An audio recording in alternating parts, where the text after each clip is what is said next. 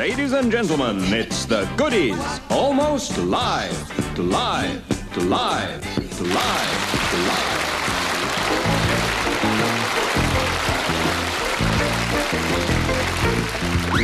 I want to be a rock and roll singer. You? That's what I'm longing to be. No chance. How about you? If you fancy it too, you can accompany me.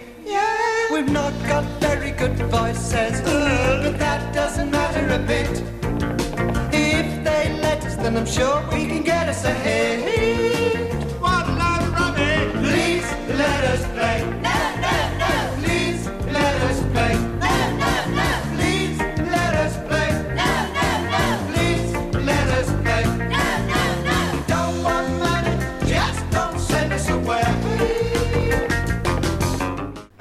And welcome to the Goodies Pirate Podcast. I'm Dave, I'm Rob. I'm Richard. And I'm Tom. and this is episode 57, where we are going to be talking about the episode The Goodies Almost Live, and we'll also be having a more general discussion about the Goodies as musical performers. This was first broadcast on the 2nd of November 1976, again a Tuesday at 9 pm. Now, this is obviously a very different episode of The Goodies because it's basically them in concert for 30 minutes. Mm-hmm. How did this come about and what did the BBC think of it? Well, the BBC weren't very happy. Not at all. No, when they pitched series, or when they contracted to do series six, they asked to only do six episodes, and the BBC talked them into doing a seventh. Now, the initial plan was that the seventh episode was going to be the, the cheap, totally studio bound one, sort of like the end, basically, so they do the cheap one to, to round out the season. It then morphed into the idea, well, why don't we just do a concert and we'll write some linking material? The BBC weren't very happy with that idea because they believed they were going to get seven specially written scripts, not six, what they considered basically to be a clip show. It then got to the point, I think there really wasn't any time to write a, a replacement episode, and the goodies were adamant this is what they wanted to do. So the BBC reluctantly agreed that they would produce it. The sticking point was that they had already paid a half fee, which was an advance for the script. Now, because the BBC didn't consider this to be a script, there was some difference of opinion over how this money was to be handled. They had a couple of meetings with the BBC. Graham and Bill's interpretation seems to be that, okay, you'll just pay us 50% for this one because it's not really a proper episode, and that's the end of it. The BBC's position really was no, no, no, we're getting this one for free, and because we've already paid you 50% over what you're entitled to for this season, we're just going to take half a script's worth of payment away from you next season. Yes, that sort of got into a bit of an argument, and the agents and that got involved, although it looks like the BBC did actually come out the victors. So there you go. There you go.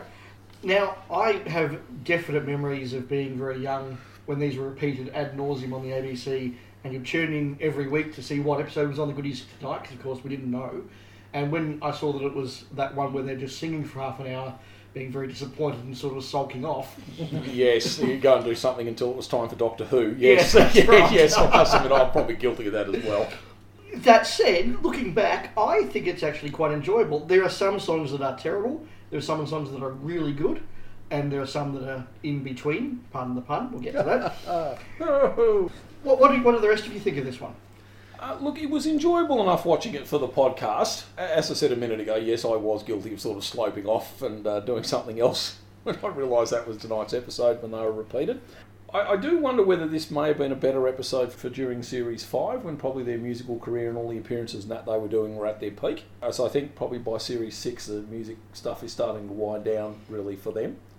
Yeah, uh, look, that that'd be true. That they've certainly peaked on releasing singles. You know, back in Well, I the mean, let's face it, we charted the rise of the Funky Gibbon during just talks on Series 5. and this is a year later.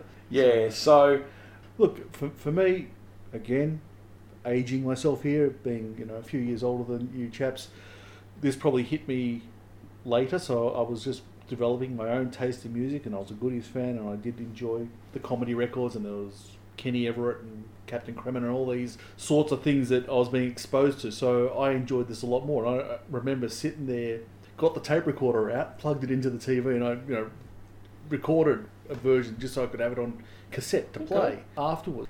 Rob, what about you? Oh, look, I remember when I was a boy feeling really crestfallen when this episode came on television, but so bereft was I of anything else better to do, I just sort of slump in front of the television and just wait out the 30 minutes. And, oh, this song's okay, um, what the hell's going on with the rest of it? So, uh, having come back to it after all these years, I, I was entertained.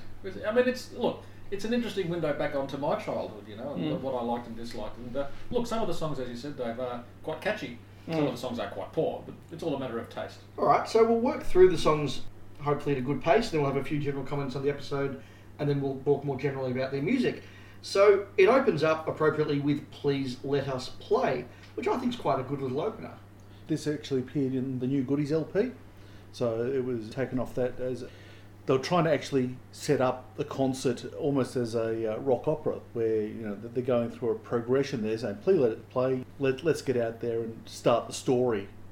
So I find it amusing when they actually cut to the shots of the audience and they're you know raising and bumping No, their no, fists. no, No, no, no. yeah. You got one woman that's absolutely sitting on her hands, and she's just, uh, I'm not clapping. No. no, and that was actually a note I had. This, if you'd come in to watch the goodies being filmed, Yeah. and you'd been presented with this, this would have been a, a bit of a jar. I would have thought for you if you're expecting to come and watch an actual episode being filmed, and then, then sort of we're getting a concert for the evening. I, I get a feeling some of them were just like thought it was fantastic that they're actually going to be on camera Yeah. and are loving it. There are others that, as you say, are going, well, "No, this is what I expected." Yeah.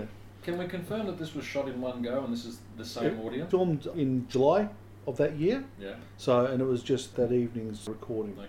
Because the audience, there's different shots of different sections or different A audience. different members, section so- of the audience. Yes, obviously. So, and I think they, and there's just that one cutaway shot at the end where, of course, there's the seats are empty and you just got the cleaning lady. Yeah.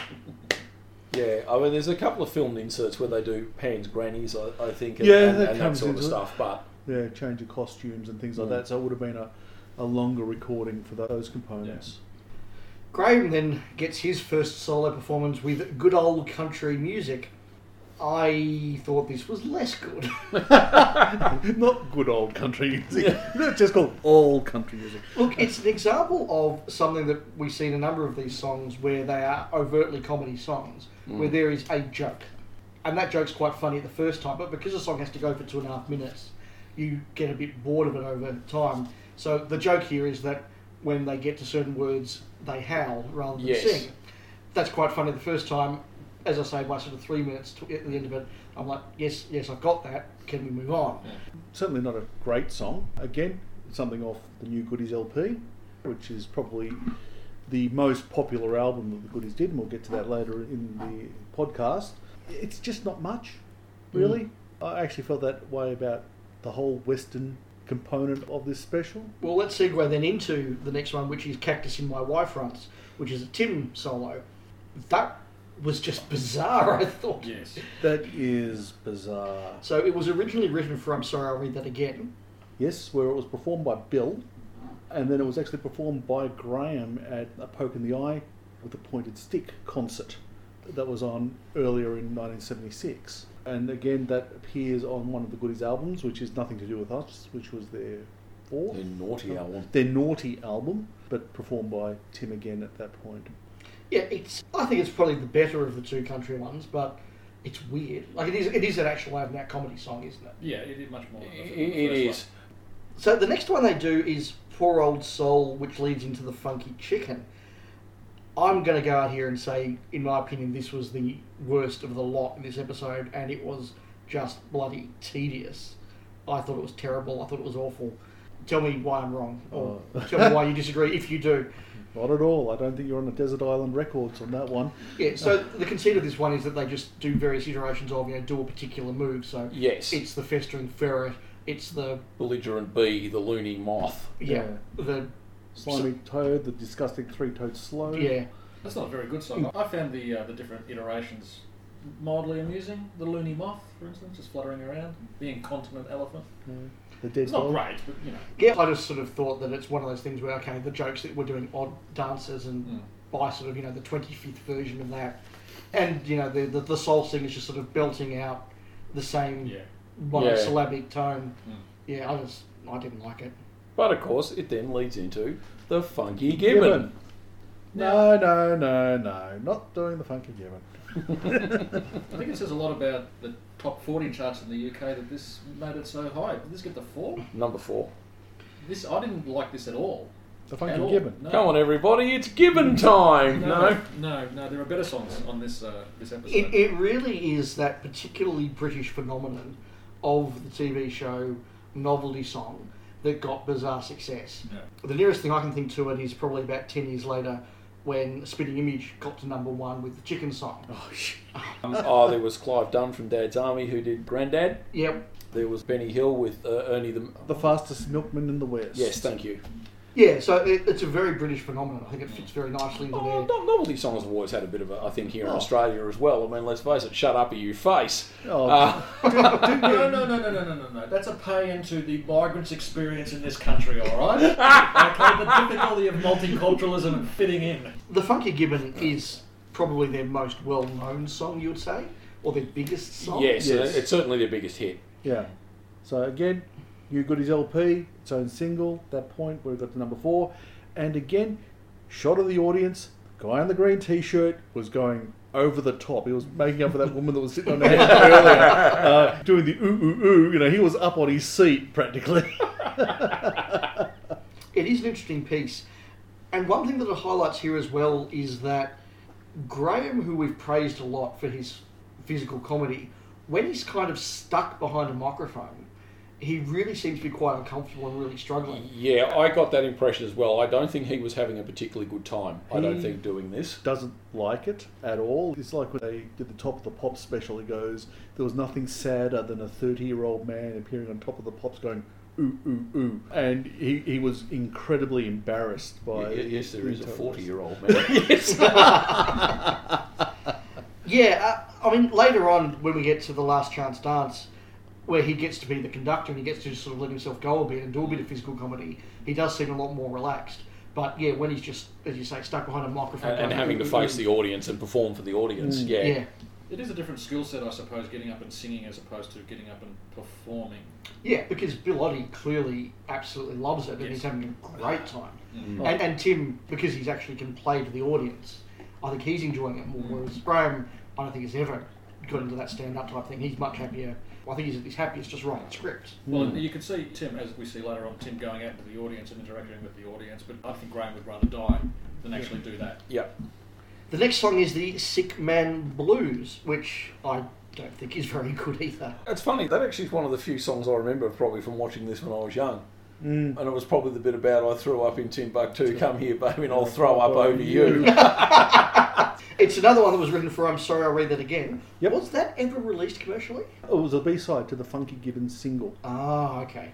Later on, it did appear on one of the greatest hits albums.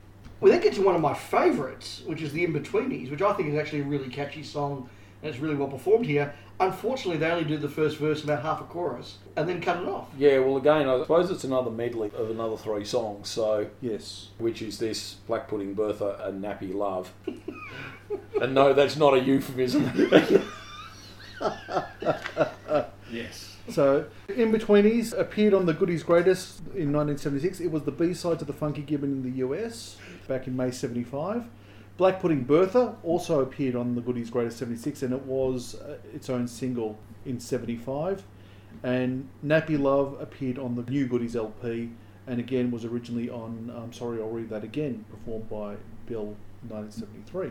Okay, so any other thoughts on The In-Betweenies? Did anyone else enjoy it? Or was it Oh, yeah, I think it's a great song. So, What, the full version or just that track?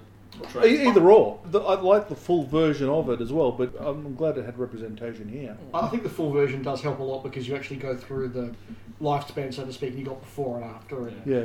I think because it's a medley, I, I have no recollection, even though I watched it yesterday, so I can't comment. Well, any comments on Black Pudding Bertha? Again, they're just channeling the, the popularity of Ecky Thump. Mm. So Yeah. they're in the uh, Ecky Thump costumes. Doing the whole air by gone Yeah. Yep. sort of thing, yeah. Queen of Northern Soul. Yep. We need to perhaps mention Nappy Love because this is one of the more unusual ones here. Again, originally written for I'm Sorry I Read That Again. It was released as a single in 1975. It's included on the New Goodies LP. Now, it's sung by Bill, but with Tim and Graham doing hand puppet sort of sock babies. It's a little odd. I actually find it quite a catchy song. And I think it's a very deliberate pastiche of the sort of Osmonds. Well, it is. And I, I think I, I assumed it, always assumed it was a pastiche. There was a song called Puppy Love, and Yes. I'm assuming it was obviously a pastiche of that. Yes. But And it, it probably was. So we move on to another one that was inspired by an episode. It's obviously from Goodies Rule OK, and it was released as a single itself in 1976, and that's Bounce. I think we're now probably getting to the point where I came back. Wait now, when I was waiting for Doctor. Who. I thought Bounce worked really well within the context of the Goodies Rule OK episode. As a standalone song, does it stand out? Does it work? My primary memory of it is Graham in the cap. You feel dues a bounce. Yes. Yes. Which is different to the record version. Well, Um, I think there's a very definite attempt here to actually adjust the song for the audience. Yes. And actually make a bit of a show of it. And Yeah. Graham's clearly just sat there and gone, well, look, Bill, this is your episode. You've written it all. At least I can do a few gags. mm. I thought it was catchy. It's a catchy song. The performance they gave was. Yeah, But plus, I suppose they have some of the film clips in the background, including Harold Wilson with the dog.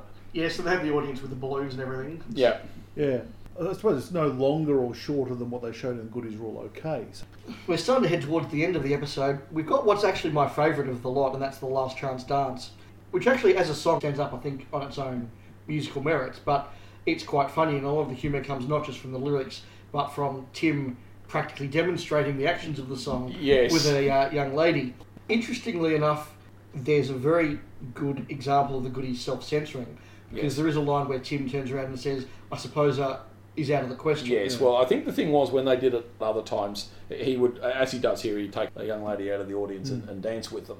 And yes, the idea was that he would lean in and sort of whisper in her ear something a bit suggestive. I believe on at least a couple of occasions he got an affirmative. So that's that's quite good. And we then get to the big finale of the concert, which is Wild Thing, which again was used in Goodies Rule OK, and as we discussed in our podcast coverage of that episode. As far as we know, it's just there because Bill really likes the song and wanted to do a cover. Yeah, this is the high point of the episode. yeah, I must admit, Yeah. I, I think this and the Last Chance Dance are Yeah, probably I the two best tracks on the concert. The only thing that detracts from this performance is in the actual episode. Um, you can see people actually grabbing, I think Tim as he's singing, you know, not so tight or whatever. So, but yeah, I love the song. It's a really good song. And at least it actually gives Tim and Graham a chance to be involved. And, and this is a really good rendition. yeah, I really must good. admit, I think this is a great rendition. yeah, Yeah. Bill just you know goes for it, which is good to see. yeah. Yeah, I'd say it's probably my favourite song of the entire Did concert. they release this as a single themselves? They did. It was on the New Goodies LP. Like most of the rest of the concert, Uh, clearly. uh, New Goodies LP is, and we'll get to this discussion, is predominantly the record, the highlight of the Goodies' musical career. And it finishes with the Goodies theme. Did they actually do a live performance of that, or is it just them miming to the actual theme song? I think it's a mime. Yeah, it's interesting. There's stuff like, for example, you look at some of the stuff that Graham's doing in some of the songs. If that's miming to some very fast-paced you know, words, Yeah. that's incredibly good. But there's other stuff where Yeah, the way they're working around the microphones, you go, there's actually no way that would be so nicely balanced. Yeah, correct. Trying to have two of them share one microphone. So I'm not sure how it was done. Yeah, it'd be interesting to know. So a couple of general points we need to make here. One of the ones is this is an example, one of I think only two where we actually get shots of the audience. Mm. And again, you can see this nice 1970s British audience all dressed up nicely to go and see the goodies record. And as we said, some of them are having a great time, and some of them are like, "Oh my god, I didn't know I was going to be on TV tonight." And yet, when you see the shot when they've got the empty bits because Bill's just gone on so long with Wild Thing, it's just the cleaning lady there. They are really crap seats that made the audience sit on. they really are. Yeah. But if you were in the audience for the episode, please let us know. We'd love to hear from you. we also see the musicians live. Now, is there anyone of note we should sort of mention? Is Dave MacRae. Yes, who wrote a lot of the music. So, which one is Dave MacRae? He's playing the keyboards for at least some of it. Yeah, and I, I, I thought he was the one that was uh, Hey Fiddler, Have You Got Your Bow when he was doing uh, uh, Cactus in Your Y-Fronts. Yep. From there, but he married one of the backup singers, moved out to Australia back in around 2000 or earlier than that, but he was out here locally because I know Bill, I think, tried to take some time off to Mm. go and visit him I'm sure when, they're they, for the tour. when they were out for the tour. And But he was Bill's main uh, music writing partner. Any other general comments on the episode? Did we enjoy watching it back? More than we thought, at least? I did. I did. You know, musical tastes shift. Not a child anymore, so I, I can appreciate this more for what it is now. Yeah, I think that's right. We can appreciate more what it's doing, and the, Yeah. some of the comedy and some of the puns actually are there. Mm. Much. Yeah, I, I was entertained watching this. and I've always enjoyed it.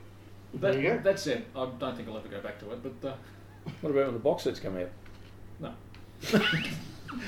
All right, we'll move into our regular segments then. Tropes and First, well, it's obviously their first almost live musical episode. Yes.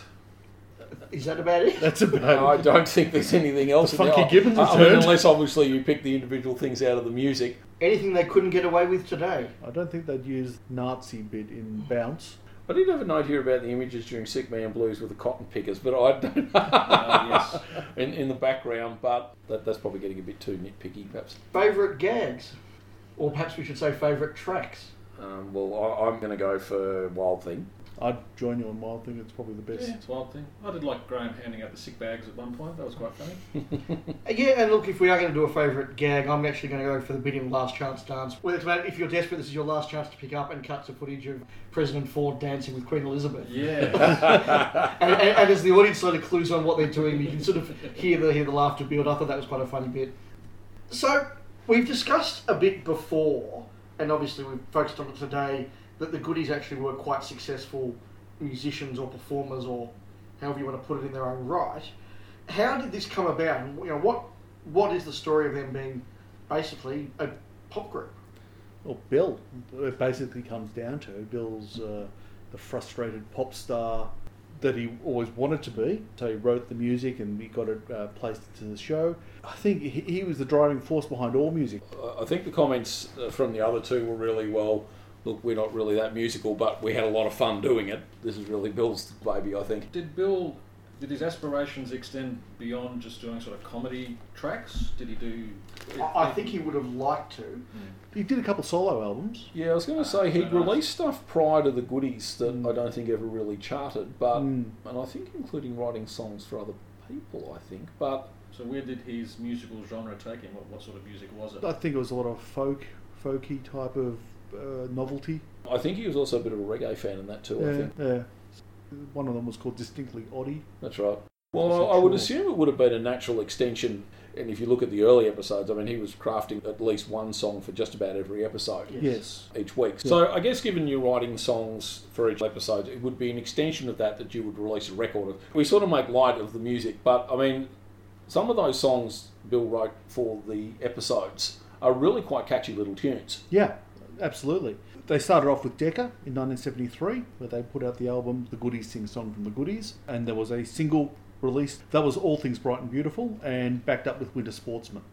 Then they had the album out, and then less than a year later, they'd signed with Bradley. They re-released that album as The World of the Goodies. It's identical in every way, mm-hmm. and that really showcased. I think out of 11 songs, 10 of them uh, were from the show, which had included the theme Yep. from the goodies. So you had, um, oh, sorry, nine because All Things Bright and Beautiful wasn't, and Sunny Morning wasn't. But you had Ride My Pony from Hunting Pink, Stuff That Gibbon from Magic. Old Black Magic, Mummy I Don't Like My Meat from Superstar, uh, Show Me the Way from Snooze, the Goodies theme, which was the third and fourth seasons version, the Sparrow song from Superstar, Taking You Back from Camelot.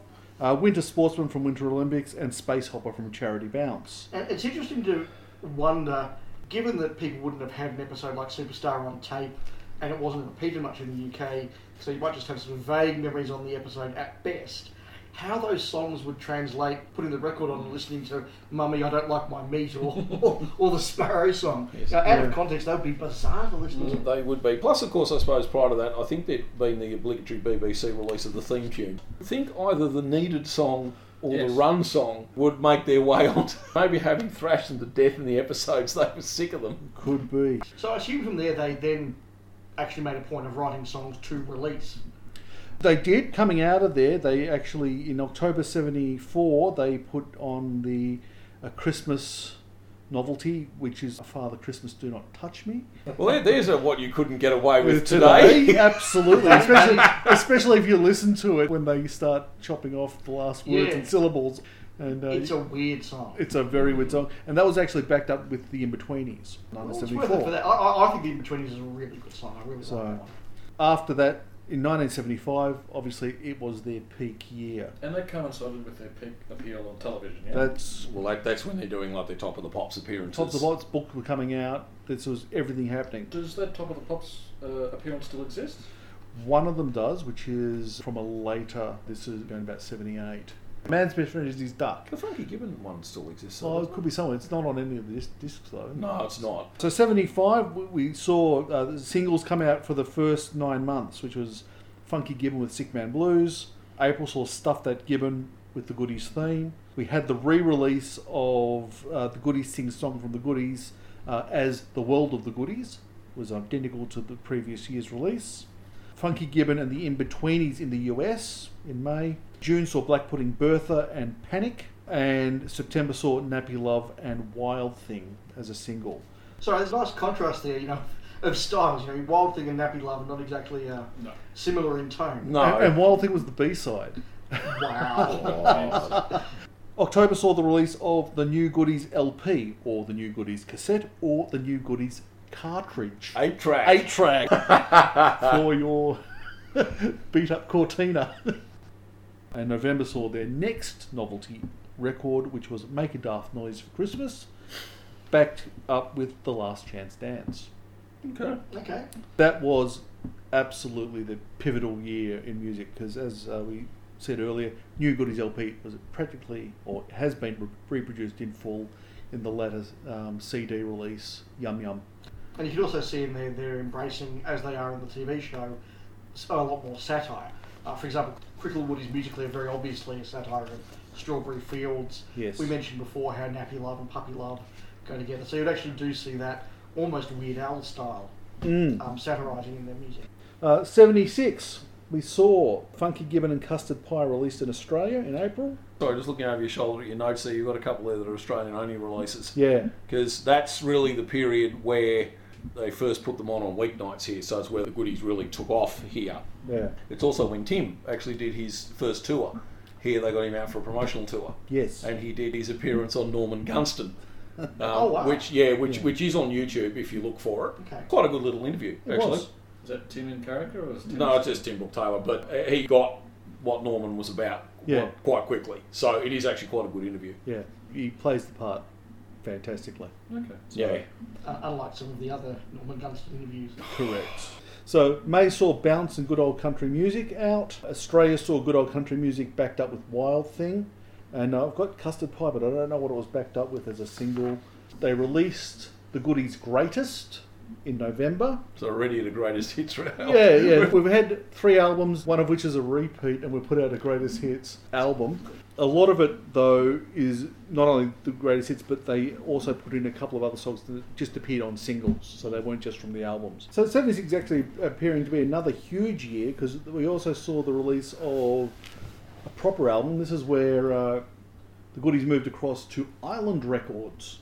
Ah, so, yes. so, so, so they left Bradley, and Island Record was best known as Bob Marley's label Yeah, they went there because it was the coolest label. in town, and I they, they at could the time. they could do what they want, and they could whatever just just lay down tracks. That's usually a mistake. Well, their songs on there were very experimental. This Bill is often cited this as the album. Th- This is it. This is what he worked towards. It was a concept album. It was. This is his pet sound. The- absolutely. A Goodies concept album. It is. the, the, the, the, the first song, The Policeman's Opera, which is a major work in four parts with a few bits in between, goes for 11 minutes and 36 seconds. Okay.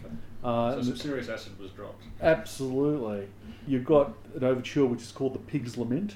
You've got Dread Cops Coming, which is about the uh, first black cop on the beat. There was a Rasta, Heavy stuff. heavy stuff.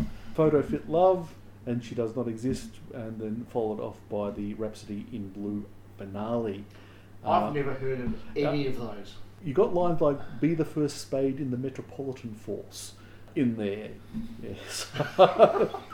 And they have the gall to patronise the black and white minstrel show. and that was Graham singing it. You know, just doing the Rasta voice throughout the whole lot. This is the actually the first Goodies album I ever bought. I saw it there in Brash's. For those that remember that brand. Brash's, Um. Saw it there. I thought, oh wow, the Goodies. They got an album. I have to buy that. Never realised they had any others, and it took me 15 years to discover that they actually put out other albums and collect them. Started So, collecting them. so, so when you got that home, were you? Uh, Have the headphones on, or did you crank it for the family that you I just played. It was just a record. No one could make out the lyrics Ah. until we started taking it seriously. so, you read the liner notes. well, Uh, the Australian version didn't come with it, but the British edition of this LP actually has the words, words, okay. on there.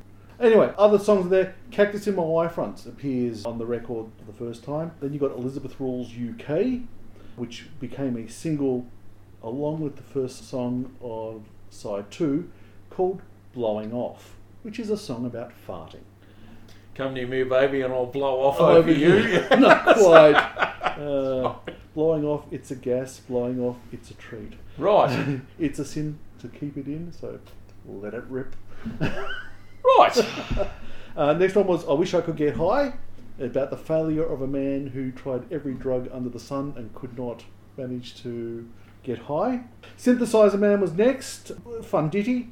She wouldn't understand a man cheating on his wife with absolutely everything. And I wish I had something to say. So at this So- point, could you say that their music career was on a steady decline? Well, Island, I think, really is the really is the end of them as popular musicians. Yeah. They do have stuff after this, but this, I think, is really where we sort of draw the line under the goodies as a musical act. Yeah, certainly of anything of pop version of a Funky Gibbon or anything else style. There's one original album after this one, and it is absolutely a novelty concept album. At the same time, later that year, Best of the Goodies, an Australian only release with a bunch of the songs. 1978, we saw two singles, which was Mickey Mouse, which was literally the Mickey Mouse theme done by Bill with uh, beefed That's up a bit. M I C K E Y M O U S E. Alexis Owen. Yes. Yeah. Who is that fat bastard? Yes. Um, so it was backed up with Funky Farm, and then A Man's Best Friend is His Duck, backed up with Taking My Oyster for Walkies and Rasta Shanty. That was an EP. Then we saw the Beastly record, and this was their last album. Everything is themed around an animal in all the tracks, or songs about animals. So Melody Farm, Taking My Oyster for Walkies, Spring, Spring, Spring, Terrapins, Man's Best Friend is Duck, Spank That Hamster. and that's not a euphemism either. No, Rasta Shanty, Ironing My Goldfish, Funky Farm, There's a Walrus in the Soup, Why Doesn't an Elephant Go Tweet Tweet, I Am a Carnivore, and the Elephant Joke Song. And when was that released? And that was in 1978. And that's So- after they'd moved to EMI. Yeah. And the reason why there were no more albums is because they lost interest or there was no takers? Uh, I- I, I don't think this sold that well. I, yeah, I, I, that's what I would hazard. Uh, the only album that they released after that was another greatest hits album. This was in '81, and that was in conjunction when they moved over to LWT to do Series Nine. Milk that back catalogue just one last time. That's basically it. Well, I was going to say because the note I had here about the EMI move, because the island thing really didn't work. Yep. They approached or were approached by EMI, and because at the time when this was released, this was the 50th anniversary of Mickey Mouse. Ah. EMI had an arrangement with Disney whereby they would do some Disney themed stuff. So they palmed Mickey Mouse off onto the goodies, and I think the arrangement was very much look, you do this, and we'll produce your album. I see. I think so. That that's how they wound up doing the Mickey Mouse theme. Yep. So how then do we sum up their musical career? Are they merely a novelty act? given they had two top five singles and what two or three others in the top 20 sort of a bit hard to write them off really just as a novelty act i would have thought my preference is probably for some of the little songs they did in the episodes and i would have probably liked there's a few other songs from the episodes i would have really liked to have seen on album Well, if I can quote from Bill Oddie here, and I'll reference what I'm quoting in a moment, he does say, Well, folks, in 1976, a reputable rock magazine placed the Goodies as the sixth best selling group in Britain, and, more to the point, I W E W.E. Oddie, was the fifth most successful songwriter in the land. well there you go There you go. And I know with just jumping back to the things on the records, I mean, I know Bill, one of his biggest gripes with writing the songs for the goodies was he would put time and effort and blood, sweat, and tears into writing these great little songs. And then, of course, they would put dialogue over them or sound effects and this sort of stuff. And of course, you'd lose a lot of the music. And nuances of Yeah, music, yeah. which was his biggest disappointment. And, and apparently, he has said one of the questions he regularly gets asked is, "Well, why can't you just release a thing of goodies songs now?" And he said, "Well, the master tapes are long gone for any of the songs they used in the show, and really his voice uh, isn't now what it was. So, So, yeah, he now can't go back and re-record them. Yeah. So one album that we do need to mention as well is a CD that came out in 1997, which is Yum Yum, the very best of the goodies. So a little anecdote, I was actually on my way to a Doctor Who Club meeting in 1997 when I stopped off at the local CD shop looking to the soundtrack to something else, and there was a CD of the best of the goodies. So I promptly bought it, took it to the meeting to show everybody, and I know at least four people went home via that shop to buy copies Yes, of the I goodies. must so- admit, I bought a coffee shortly thereafter, so Who said word of mouth doesn't work? that's exactly right. But it's interesting because as well as having a number of tracks, it's got 20 tracks in all, which are from all across their albums. There's some you know, good stuff in there and some less good stuff in there. The sleeve notes do have a whole little, well, almost a rant by Bill Oddie, where he's actually he's actually quite. I think he's trying to come across as a little bit ironic and a little bit humorous, but actually I'm comes sure across it's meant as to be satirical. yeah, yes. but it actually comes across Bitter. quite defensive. And if I could just uh, quote from a couple of parts of here, I recall the lonely nights I spent replacing Tim and Graham's backing vocals by double tracking myself and then putting my voice through a harmonizer so they wouldn't recognise me and get all hurt and sulky. Yes, of course that was you two singing in perfect thirds. Not. he then finishes it off by saying, P.S. I would like to thank the other two goodies, but I really can't. It would have been so much easier without them. Which I believe didn't go down too well. It's one of those things that sounds good in your head, but in the hard black and white written word, Yes. actually sounds either defensive or unpleasant. Yes, Graham did have words about that that later down the track with him. Jane goes, Yes, irony doesn't really come across well in your print version, Bill. Yeah. but look, I must admit, you know, I rushed home when I bought this and listened to it right the way through, and there were lots of mm. songs I'd never heard, and it was very entertaining. There are some that you could listen to just on a mixtape or in a hmm. compilation of MP3s as they are these days and quite enjoy. Some of them more satirical or comedy songs, I actually think, don't stand the test of time, or unless you know the source material, hmm. they don't quite work. But look, when they hit, they, they hit very, very well, and they obviously did sell a lot of albums. One note I did want to have, actually, of course, for Australians, the band Spiderbait, of course, hmm. did their version of the Run song. And because they couldn't obtain music for it, I believe they actually got that down by just listening to it over and over until they got the chords. Yes, And of course, the thing is, if you can find it, and it is on YouTube, there is a really cool little video that goes with it, which is basically them just enacting scenes from the goodies. yes, dressed as the goodies. Yes. Yes. So yeah, just wrapping up on that. Uh, that last greatest hits album, '81. I won't go through the songs, but what it did was effectively collect the greatest bits and pieces of the last albums and put on an LP the last of the singles that hadn't been previously released, Right. released like Mickey Mouse. And after Yum Yum, there was an expurgated version called Funky Gibbon, the best of the goodies. Oh, yes, which I've was seen that. which was 16 tracks of the 20 that was on Yum Yum, and that's basically finished off their musical career. Any other general thoughts about their music before we head off? Well, my only experience is this, this through almost live, just to wind it back to the start. Yeah. Fun, insubstantial for me personally. Uh, yeah, I've certainly enjoyed listening to some of the goodies music. As I said, my favourites are the songs from the series, I think, because you can tie that back to, to what's actually happening in the show at the time. And as I said earlier, there are a few I really wished had been released on the albums, but I do have a certain like for my very first Goodies album, which, other than the actual one that was in the show, which was Cactus in My Y-Fronts, but it is quite an adult album and the concepts behind it. Certainly, what wouldn't they get away with today? That would be the thing that you would say. It's that album. It really just the whole it hits every point about racism in the police force, police brutality, the police actually bashing victims, and then you're going into drug use, farting, and messing around with everybody other than your partner. But yeah, I just have a fondness for that album. There's a lot of good songs out there from the show and some of the stuff outside of it. okay. So that's a very thorough discussion of the episode Goodies Almost Live and their music. Next week we'll be starting season 7 with Alternative Routes. But on your way to a parallel history, maybe you'll take a walk in the Black Forest. Wild thing, you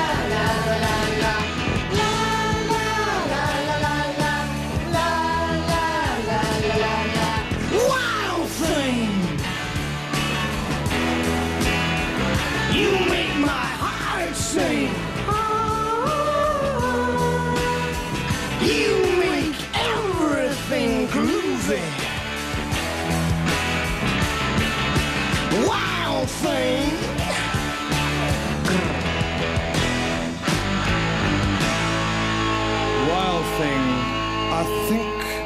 I love you. But I wanna know for sure. Come on, hold me tight.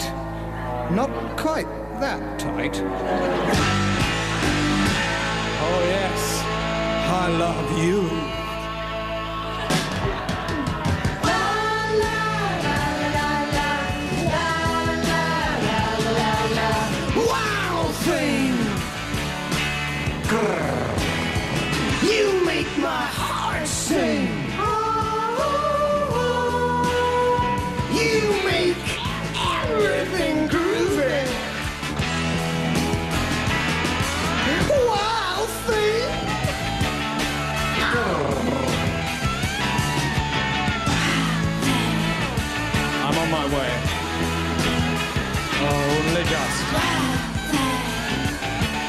Coming.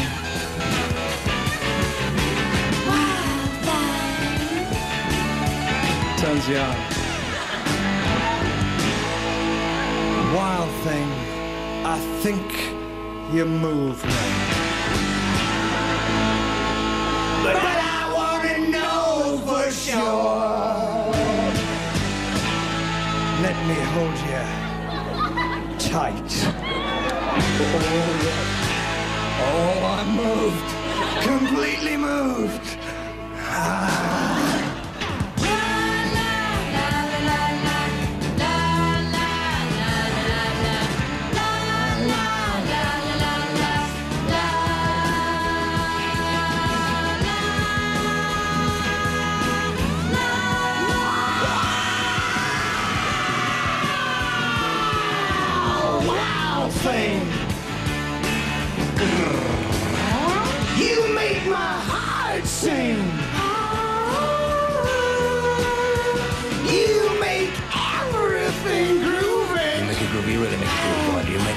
so groovy. Oh, wow